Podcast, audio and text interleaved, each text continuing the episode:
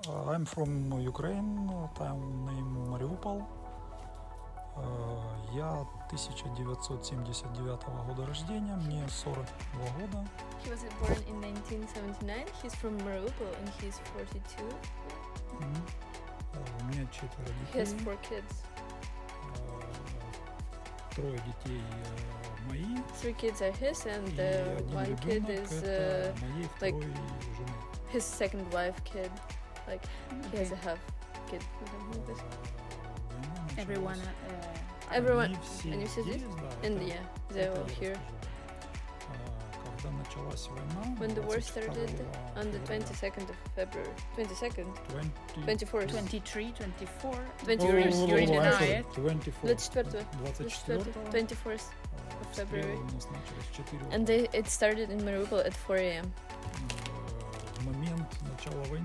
In the moment of the beginning of the war, he was not in the city, in Mariupol.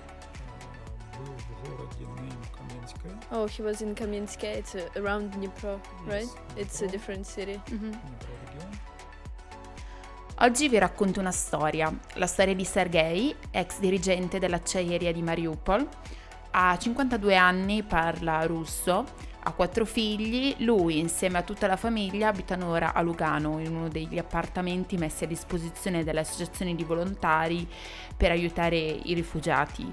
A differenza dei suoi connazionali uomini, lui ha potuto lasciare l'Ucraina, siccome padre di una famiglia numerosa, e ha iniziato un lungo viaggio che ci racconterà, un viaggio per approdare in Svizzera. È un viaggio che è stato lungo e tortuoso, noi l'abbiamo intervistato con l'aiuto di Valeria, la nostra amica ucraina che parla anche lei russo. E non è stato semplice, però ce l'abbiamo fatta. Ciao, sono Veronica France e questo è Why, un podcast di notiziari che ogni settimana vi fornisce un nuovo spunto per comprendere al meglio la politica internazionale in modo veloce, semplice e immediato.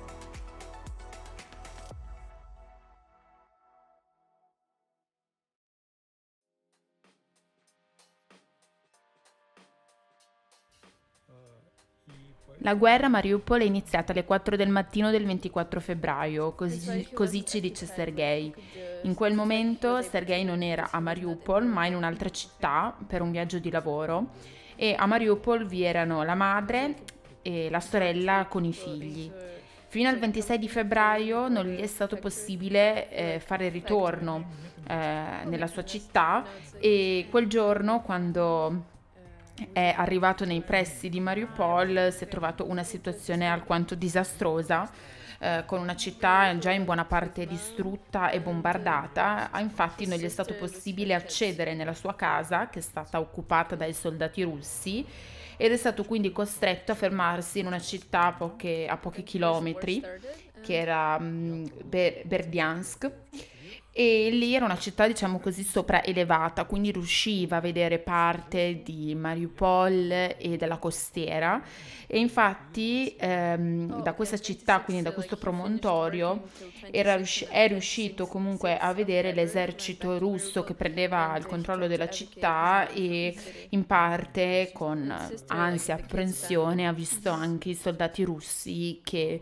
ehm, bombardavano i suoi quartieri, la sua casa, le su- la sua città.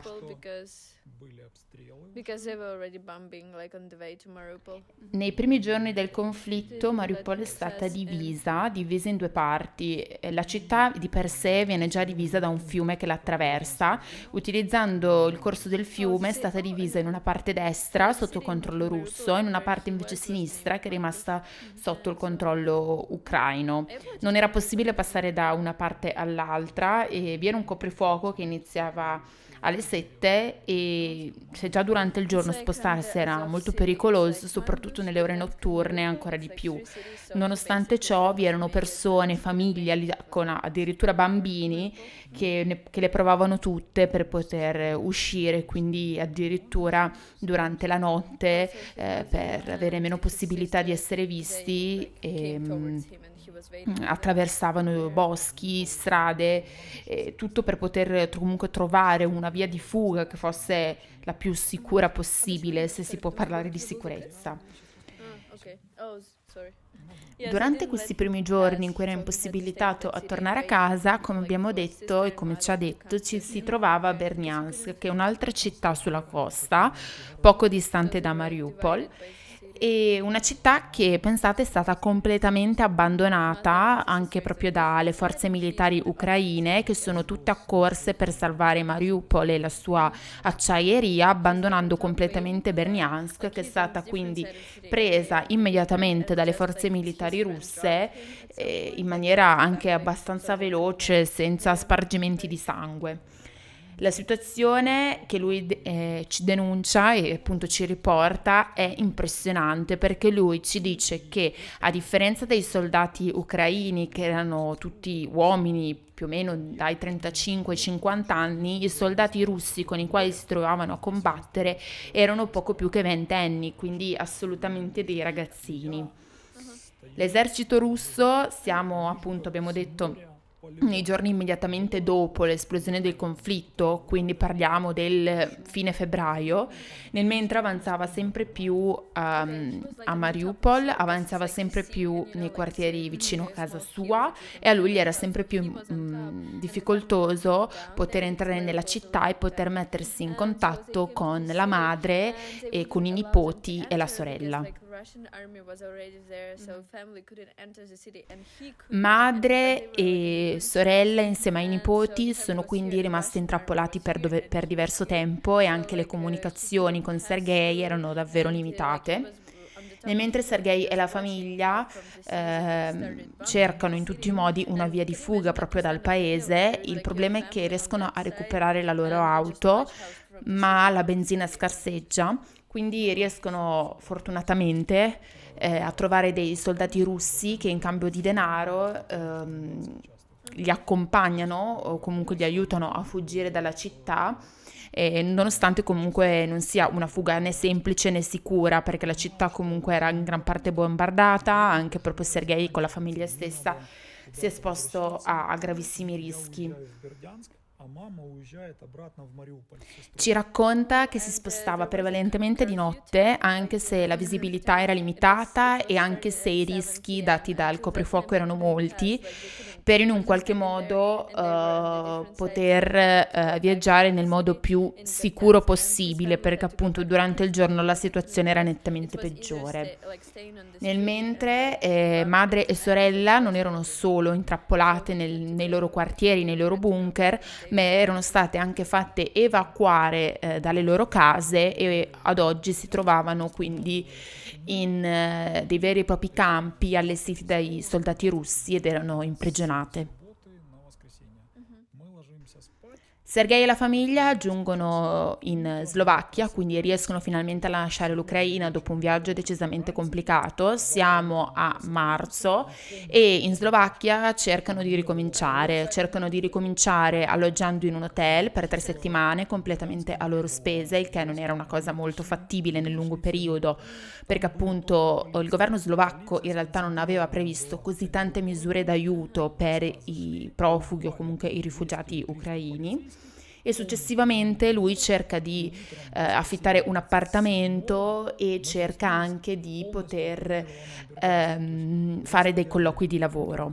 Nel mentre eh, alcune associazioni che si occupano di profughi gli propongono di poter alloggiare in un campo, in un campo per richiedenti asilo e lì lui prova ad alloggiare insieme alla famiglia però per, per pochissime notti perché le condizioni igienico-sanitarie erano davvero pessime. Lui ci dice che dormivano in tenda nonostante fosse eh, marzo, nonostante ci fosse ancora molto freddo e appunto anche il figlio più più piccolo ha preso una gastroenterite da rotavirus, quindi insomma la situazione era davvero pessima, lui appunto non poteva lasciare la sua famiglia in quella condizione e la fortuna vuole che conosce mh, Maya, che insieme a Katia fanno parte dell'associazione Amicizia dei Popoli che è attiva in Ticino.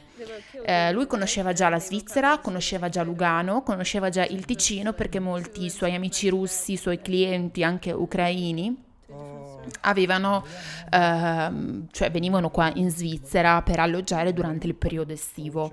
Quindi decidono di imbattersi con un van in questo lungo viaggio e arrivano a Chiasso. A Chiasso, non so se molti di voi lo sanno, è subito dopo il confine, mm, è la prima città dopo il confine italiano, in Ticino, ed è stato allestito un campo profughi, con, dove è veramente mm, ottimo, che funziona molto molto bene, perché i profughi stanno lì poco tempo e poi dopo vengono ridistribuiti all'interno di tutta la Svizzera. Sergei, grazie all'aiuto di questa associazione Amicizia dei Popoli, riesce a trovare lavoro nel front office, quindi aiutare eh, la sede dell'associazione associazione che è a Lugano nella distribuzione dei beni di prima necessità e nella, nell'accoglienza comunque di, dei profughi e gli è stato anche affidato un appartamento poco fuori dalla città. Quindi diciamo che con molte vicissitudini e peripezie è riuscito a uh, mettersi in una condizione comunque sicura e favorevole per lui stesso e anche per la famiglia. Tornando invece ai contatti che appunto lui manteneva, seppur con molte difficoltà, con la madre e la sorella, la situazione si fa drastica. Drastica perché eh, Sergei, l'ultima volta che sente la madre e la sorella, eh, da febbraio eh, arriva ad essere eh, metà marzo per poi diventare i primi di aprile.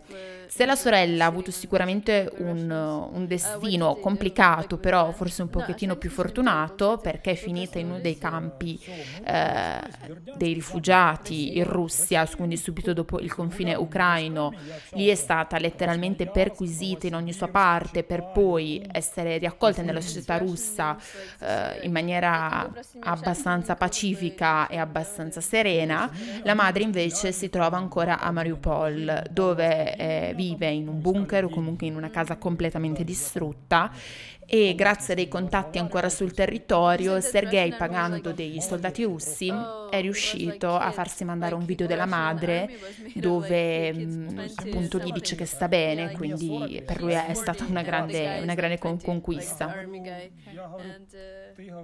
Dopo aver sentito la sua storia e soprattutto dopo aver capito anche il ruolo eh, lavorativo che comunque lui ha ricoperto e ricopriva, mi è venuto subito da chiedergli che cosa ne pensasse di questa guerra, ma soprattutto se lui se l'aspettasse.